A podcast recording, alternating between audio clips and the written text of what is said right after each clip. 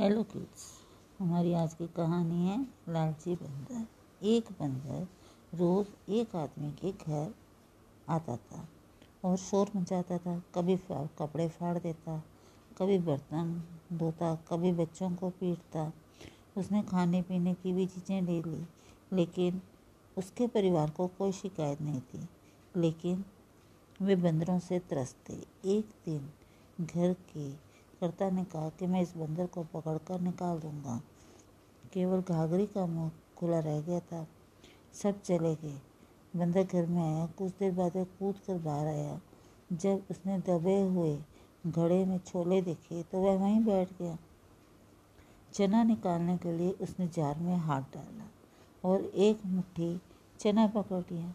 लेकिन घड़े का मुँह छोटा होने के कारण हाथ का हत्था बाहर नहीं निकला। इसके लिए उसने ज़ोर से धक्का दिया और कूदने लगा। लेकिन लालची बंदर ने हाथ के चने नहीं छोड़े। फिर नौकर ने बंदर को रस्सी से बाँध कर बाहर निकाला और लालची बंदर पकड़ा गया। हमें इस कहानी से ये शिक्षा मिलती है कि हमें लालच नहीं करना चाहिए। Thank you.